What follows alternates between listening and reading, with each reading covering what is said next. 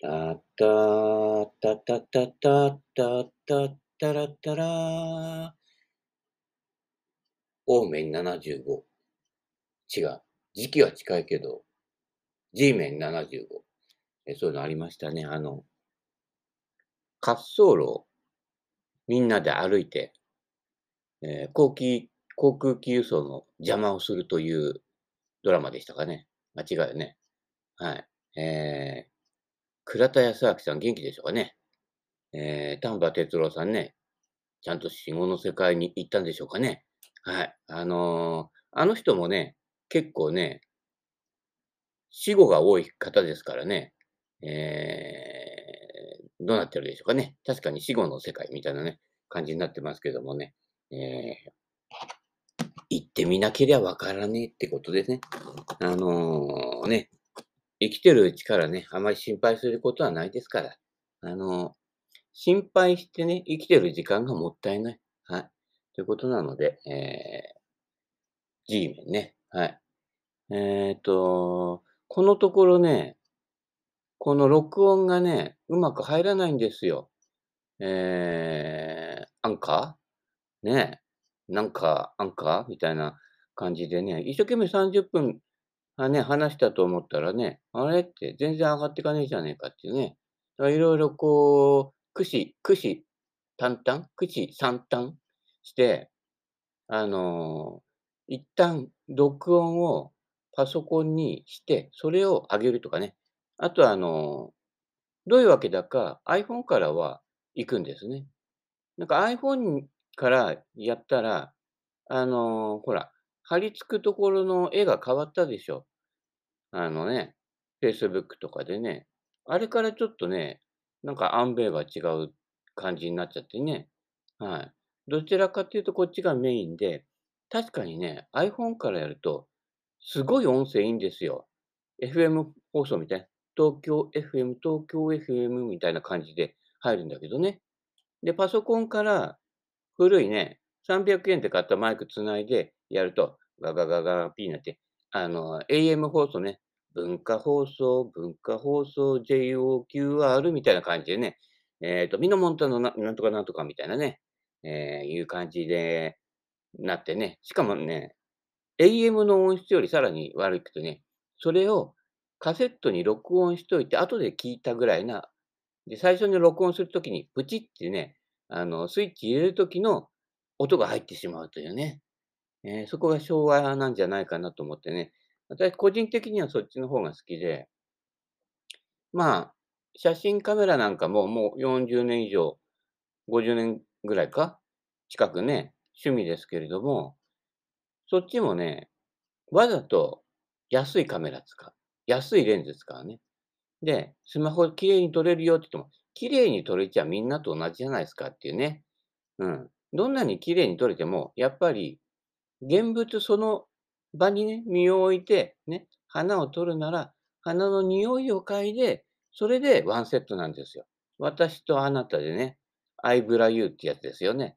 えー、それがないと、やっぱりコピーでしかないの、やっぱりね。で、やっぱりね、別物なので、そこは、もう、その瞬間瞬間を過ぎたら、もうすべてがノスタルジーなんですよ。別に30年、40年経ったからノスタルジーじゃなくて、さっきあったのがもうノスタルジーね。最近は、さっきあったことを忘れちゃうのでね、ノスタルジーにもならなくてね、常にね、今を生きてるというね、なんか、ある意味あの、クリエイティブな、クリ、クリエイターですけれどもね。まあ、物忘れが増えたということがね、えー、現実のようですけれどもね。はい。現実を見つめるっていうのは大事ですよ。だからあのね、人って結構ね、前から言ってるけど、自分の得意技で滅びるんですね。ついつい得意だからやりすぎちゃうね。もうオリンピック出られるぐらいまでやっちゃうわけですよ。で、周りも喜ぶし、ね、感動くれてありがとうなんて言われちゃうから、じゃあ、ね、もう、本当はもうやめたいんだけど、君のためにやるみたいな。途中でスポンサーなんかついちゃうと余計やれな、やれな、やめられなくなっちゃうでしょもう、かっぱえびせん以上ですからね。そうすると、途中からは、ね、最初、あ、楽しいなと思ってやってたんだけど、ノルマになってくるね。そうすると、もう寝る間がなくなっちゃってね。逆に体調崩しちゃってね。頑張って生きてきても、まあ、20年ぐらい一生懸命やるとやっぱ疲れちゃうんですよ。氷川くんじゃないけれどもね。嫌だねったら嫌だねってね、やっぱ好き好きこそものの上手なれなんだけど、でも、好きだからこそほどほどにする。ね、これ大事でしょ。これね、生きがいとかそういうところで見ちゃうと、ね、好きなこと一生懸命やってるのは素晴らしいなって言ってね、そんなね、馬鹿な話ありますかって。ね。対人関係で言えば、好き好き好きでね、もうものすごい惚れちゃって、ね、ストーカーになっちゃったら必ず100%振られるわけですよ。ね。っていうことは、相手を度外視しちゃうからですね。はい。あとは、相手のためと思ってるけど、やっぱりそこに生きがいを感じちゃってる私がいてね、簡単に言えば、ね、助けてあげるっていうのは、僕泳げる人、君溺れてる人、だから助けてあげるって、非常にね、上から目線なんですよ。川の土手歩いてる人なんですよね。だったら最初からね、一緒に行って、あ河原で遊んでればいいわけですよ。昔の子供とかね。うちの親父なんかはね、あの、市川の出身だけどね、市川のあの、今、あの、ね、総武線の鉄橋、あそこから飛び降りてたりとかね、えー、してね、あの辺で川で泳いでたみたいですよ。今そういう人いませんけどね、通報されちゃうからね。昔はね、あの、やっぱり川も綺麗だったからね。うん。そんなこんなでね、えー、得意だからね、これ好きだからっていうことほど仕事にしちゃダメ。はい。ほどほどにやんないとね。だからね、やりすぎちゃうんですよ。で、やりすぎちゃうとね、上手くなっちゃうね。どの分野でもね、それなりにね、どんな人でもね。そうするとなんかこう、自分が成長したような錯覚を起こすんだけど、ね、例えば、のび太くんで言えば、あやとりがね、前よりちょっと上手になったっていうことですよ。他の人からしたら、大したことじゃないわけね。あ、すごいな、だけどね、一緒にあやとりやるときなんかこう、合わねえな、みたいなね。向こうは高度な技術ね、こっちはあの、富士山作るぐらいで終わっちゃうわけですから、ね、そうすると、わざと下手でいるっていうのは、好きなものこそ上達しちゃダメなんですよ。ね。私の周りでもね、急に上達しちゃった人いるけど、ね、すごいなとは思うけれどもね、雲の上の存在ですよ。あそそそれほどでもないかな。うん。なのでね、好きなことほど、ほどほどにとどめるということね。やりすぎないっていうことね。だから、タモリがよくね、タモリ語録にありますけれどもね、えー、やる気のあるものはされ。そうなんです。余計なんですよね。はい。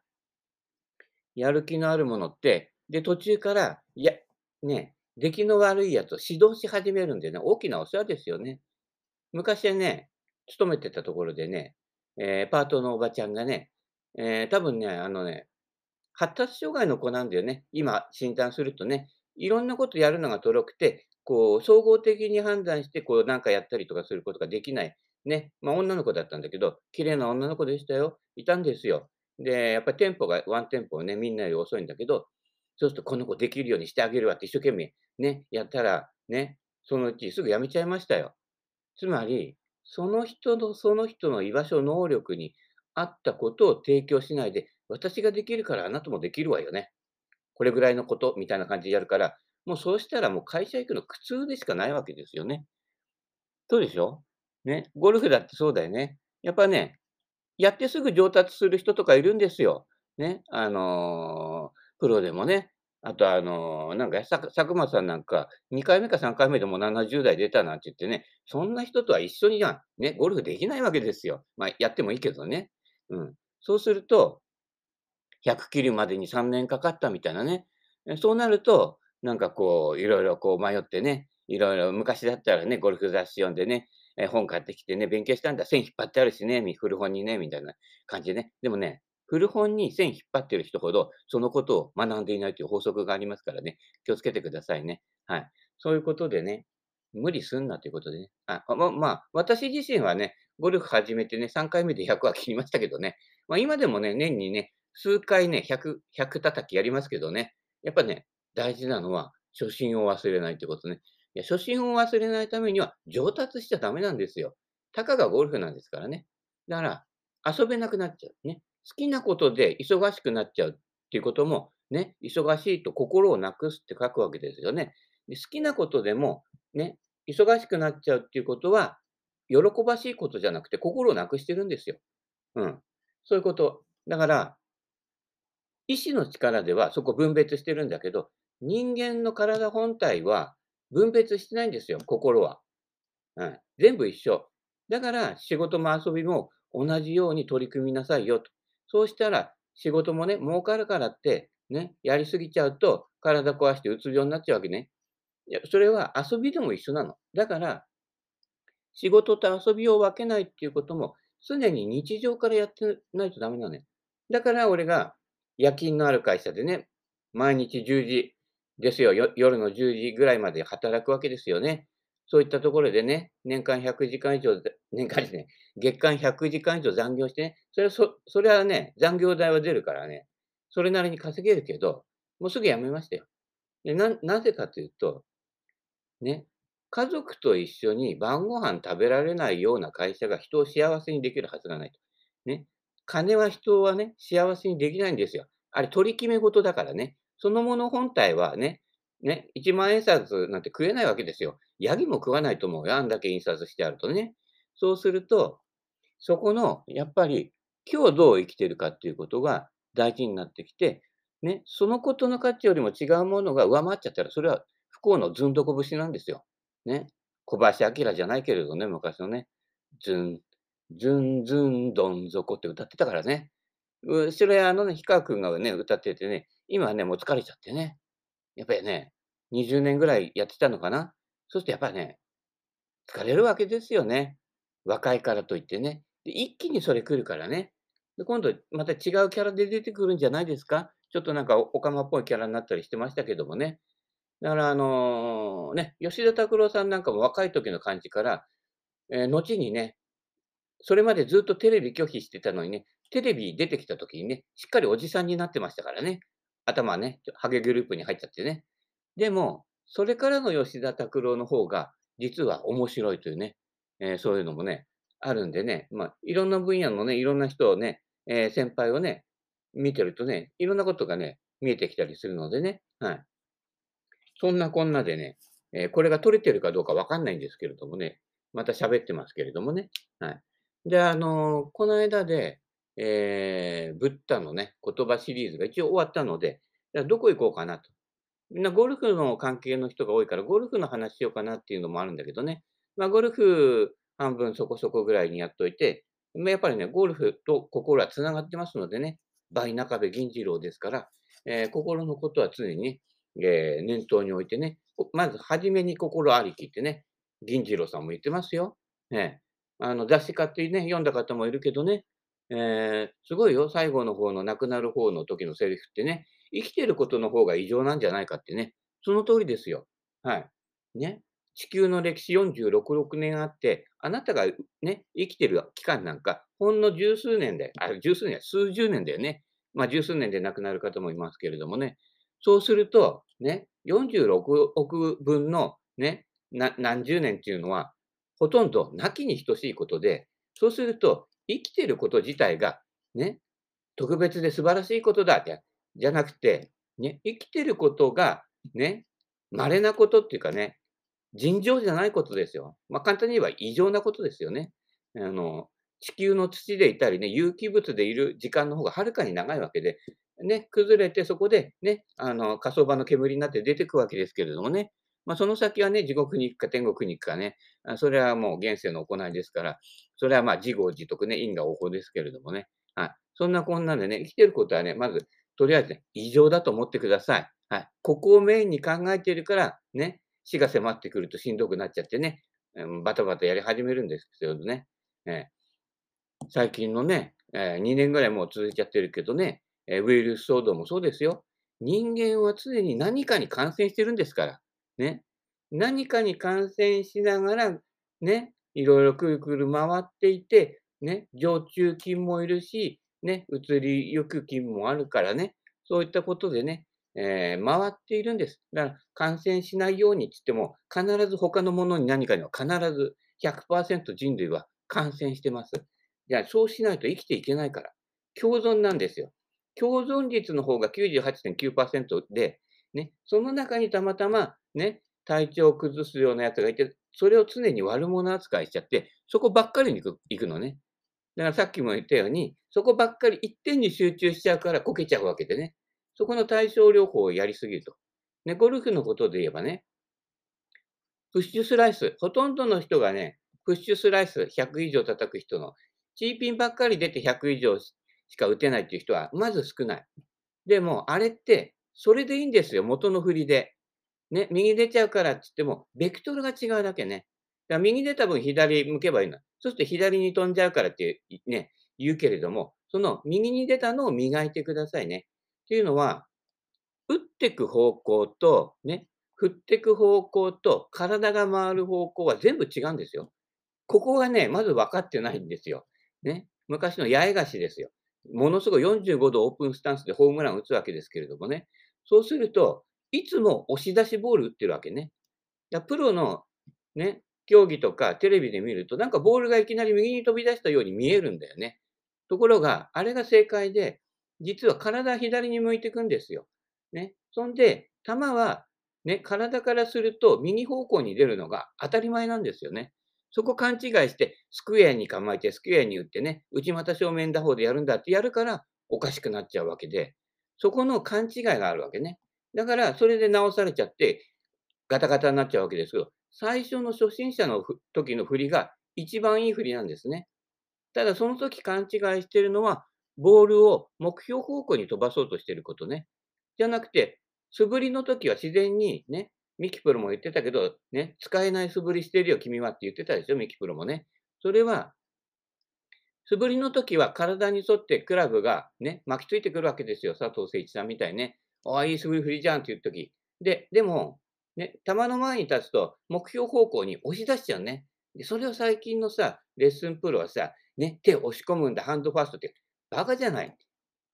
その、そのね、押し、ね、右手、右手親指症候群を奨励してるようなもんだからね。違う、巻き取っていくんですよ。ね、くるくるっとね、ヨーヨーみたいにね、ヨーヨーマみたいな感じですよ。ね。それで、体が向いていく方と、球の出玉はかなり角度差があるんだよっていうことですよ。それを内股正面やってたら、ね、同じ方向にやろうとしてるでしょ。それは飛ばないんですよ。まあ、ここだけの話、後半だから言うけれどもね、前半でね、聞かなくなる人多いからね、後半に言っとくんだけどね、まあ、スクロールすれば一緒ですですけどね、あの、以前ね、あの、門門下生でね、プロ目指してた人がいるんですよ。まあ、二足のわらじストですけれどもね。でもね、俺よりね、50ヤードぐらい飛ばないんだよ。ね、俺の飛距離でも絶対プロは無理なんですよ。もう、花から、もう、ね、バックティーからやったら、ね、越えない池とかセベでね、出てきちゃうけどね、俺より50ヤード飛ばない。なんでかっていうと、インパクトで止めちゃうスイングしてるからですよ。それは飛ばないよね。うん。なので、体はビュンとね、振っちゃえばいいわけですよ。この間一緒に回ったウェルネスの学生なんかもそうだけど、ビュンってね、もう松山くんぐらいのスピードで振ってたよ。まあ21歳だからね、そのスピード出るけどね。俺今やったらキックでね、あの、電池1ヶ月ぐらいになっちゃうけれどもね。はい。えー、なので、そのベクトルの差だけで、実は振りとか出玉はいいと。ね、で、もう一つずれてるのはバックスイング。バックスイングの時に、ね、軸を中心に回転だと思ってるから、クラブフェースね、開いていっちゃうのね。違うのよ。手は上に上げるのね。で、体は構えた前傾斜でのまま水平に。だからそれが水平打法ってことで、ね、全、クラブを横殴りに振るのが水平打法じゃないのよ。下回りでね、こんな地面の方からクラブ回してくるのはね、ガルシアにしかできないわけですからね。ガルシアも実はそういうふうには振ってないんですけどね。はい。えー、そんなこんなでね、えー、勘違いね。あの、バックスイングでペースの向きを変えるなということと、ね、球を打っていく方向と出玉とね、体がね、向いていく方向、クラブが振られていく方向は別ですよっていう話で、このね、みんなあの、ほら、大学出ててね、数学も一生懸命やってね、サイン、コサイン、タンジェントまでちゃんと分かったんでしょ？だってそれぐらいのこと、ベクトルって勉強したでしょ？ね。それぐらい勉強しないとね。で、クラブは必ず下に向けて振るわけですよ。ね。振り子と一緒ですよ。振り子に働いている力は重力ですから、重力がね、あの棒があって、棒が固定しているので、円運動するというね。ゴルフも一緒ですよ。自分がね、アドレスしたところに立ってるんだから、ね、棒を振れば丸く、ね、丸く円軌道になるのが当たり前なんですよ。それをね、スイングは丸く振るんだって、自分が丸く振って、ね、踊っちゃったりしてね。だからまあ、前から言ってる踊る変手こりになっちゃうんだけどね。はい。そんなこんなんでね、えー、その辺はね、あの、セペケンのゴルフの方に写真付きでね、えー、再度上げてますんでね、えー、人、そこのとこね、一つよろしくお願いしますね。はい。ということでね、よろしくってね、この間前、よくね、前走ってる車にね、矢沢とかね、えー、ね、貼ってあったりね、する車がね、えー、ありますけれどもね、はい。この間もね、いましたけどね、えー、もうちょっとね、車両を聞かせてね、小沢とかね、えー、ね、なんかちょちょっとこう、同じデザインで違うロゴ入れたりね、してほしい、ギャグが欲しいところですけどね。はい。えー、まあね、矢沢永吉が言ってましたよ。ロッケンロールしてるのもね、矢沢永吉でいるのも辛いんだよってね。えー、ね、そういうことですからね。意外とね、普通のね、もうおじいちゃんですからね、優しく見守ってあげてください。はい。ということで、心ネタの方、ね。ブータン人の幸福論。ここここに入っていきますね。昨日もね、あの、ボツになったところではね、えー、言ってたんですけどもね、あのー、もう、再度、再度、再度ね、みんなに届く前にもう予行練習しちゃってね、はい。えー、ブータン人ね、ほら、いわゆるあの、前ちょっとね、ニュースかなんかでもやってたかもしれないけどね、ほら、国王とかね、綺麗なお姉さん、ね、おきさきさん連れてききましたけれどもね、えー、幸福度、こう、なんとか幸福度みたいなね、えっ、ー、と、DGP じゃな、DGP じゃねえな。なんだっけ、GNP じゃなくて、えー、G、わかんねえ。なんとか幸福度ね。はい。ということでね、これからブータンの話をしていこうと思いますね。ブータンって言っても高木ブータンじゃないからね。はい。えー、ブータンどこにあるかって知ってる？昔切手収集してて、ブータンの切手とかね、えー、集めてたりした時期もありますけどね。もう山の方ですよ。ってことはね、海外とのね、貿易とかもなかなか厳しい。そうすると、切手をね、売ってこう収益にしてるとかね。で、ブータンのね、切手とかカラフルでね、集めてて、あれどこ行っちゃったかね。どっかに、どっか、えー、探せば出てくるかもしれないけどね。えー、その辺のことをちょっとやっていきたいと思いますね。はい。第1章。仕事で悩んだ時に思い出したいブータン人の言葉。ね。えー、そういうことですね。ブータン人にとって仕事は幸徳を積むための手段です。すごいでしょ？稼ぐための手段じゃなくて、幸徳を積むための手段。この辺の発想から違う。ね。生きとし生けるもののためにっていう。ね。人のためにってやってると、ね。人のためにと書いて偽と読むっていうね。で、自分の生きがいにしちゃうからね。それ、相手のことじゃなくて、私がね、あなたを助けてることに酔ってしまうっていう、ね、えー、不届き者がいっぱいいるんですけれども、そうじゃなくて、生きとし生けるものね、あらゆる存在ですよ。ね、うちで飼ってるヤギとかね、まあヤギ飼ってるね、うちは少ないけれどもね、まあ俺の知り合いでヤギ飼ってる人いるんですけれどもね、はい。えー、そういうことですね。で、第一章の一番初めに書いてある言葉。初雪が降った日はお休みです。ね。雪が降ってね、田畑に雪がかぶったりとかね、まあ、こっちではビニールハウスに雪が乗ってきたりとかね、まあ、新潟とかね、ものすごいドカ雪降ってるでしょそういった時に、仕事なんかしてたらダメだよってね。ね、そんな日に無理して仕事に行ってもね、スリップして事故を起こしちゃったりとかね、まだ自損事故ならいいんだけど、他人巻き込んじゃったりとかね、あの、道塞いじゃったりとかね、いろいろ起こるわけですよね。で、会社に行って帰ってきても、そんなドカ雪の日にね、仕事してたら、ね、家帰ってきたら、家の屋根がね、潰れちゃっててね、家がなくなって、やーねって話になっちゃうからね。だ初雪が降った日はお休みなんですよ。ね。これからもう冬が来ますよと。冬支度整えてくださいよっていうね。でそういったところに会社も優しいわけですよ。はい。ね、みんな休みだよ。例えば、冠婚葬祭とかね、子供が生まれたとか、じいちゃんが死んだと言ったら、長期休暇ね、取って OK なんですよ。ね。親の死に目に合わない、ね、会えないとかね。日本だと、ほら、単身赴任で飛ばされるでしょ。さっきも言ったように、ね、家族で若い自分、子供が小さい自分にね、一緒にご飯、晩ご飯食べられない会社はすぐ辞めちまいって話ですからね。もう、順番がね、間違ってる。まずその辺からね、まず、幸せになれないことが決まってるわけですね。で、次がね、え、雪でもしなくちゃならない会議ってどういうの？って話ですよ。ね、今、あの、ズームとかやってね、お家でね、やればいいや、だけの話でね。でもね、仕事の多くは、ね、大学でのね、うん、いい給料もらってる人たちは Zoom で仕事をするような仕事をしてますけれども、ね、で、東京の方のね、日比谷とかそっちの方にオフィスがあったりしますけれどもね、こっちの茨城の人間っていうのは、大多数はそういうことができない。要は自営業だったりとか、ね、現場仕事だったりね、第一次産業ですよ。レンコンとかね、えっと、こね、えー、納豆の工場行ってるとかね、そういった人たちが大多数なので、で、ズームで納豆を作りましょうって言ったって、そうは、そうはいかないわけだからね。だから現場仕事が、ね、世の中テレビなんか見てると、そういうね、ズームで仕事してる人とばっかりと思うけど、実はそういった人たちのお腹を満たしているのは茨城の食材ですからね。はい。もう茨城は本当に東京と鎖国しても茨城だけで独立国でやってきますから。東京はそこだけじゃ回らないのね。ましてや、福島の電気使わないと東京の電気ってつかないからね。依存してるわけですからね。そこをね、勘違いしないようにしてね。だから君たちがいて僕がいるっていう話になってくるからね。そこの元本を忘れちゃうわけですよね。はい。ブータンの会社は夕方4時までです。いいでしょ最近ね、うちもマンションなんだけど、マンションの管理人さんもね、早めに帰るんですよ。朝ね、本当は8時からなんだけど、ゴミ出しとかいろんなやつの仕事があるからね、もうちょっと早めに来ちゃうのでね、えー、夕方4時までね。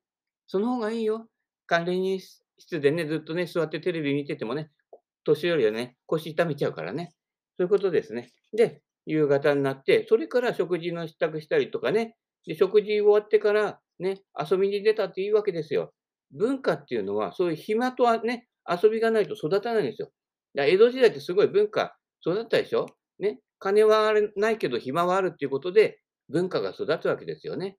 だから、ね、好きなことでもね、仕事のノルマでもやりすぎちゃうと文化が育たないわけね。遊びがなくなるからね。はい。上達しすぎちゃう人って遊びがないんですよ。もうなんかこうね、ゴルフではスコア一辺倒になっちゃうからね。ね。たまにはね、スコアカードつけないね、ゴルフもね、やってみてくださいね。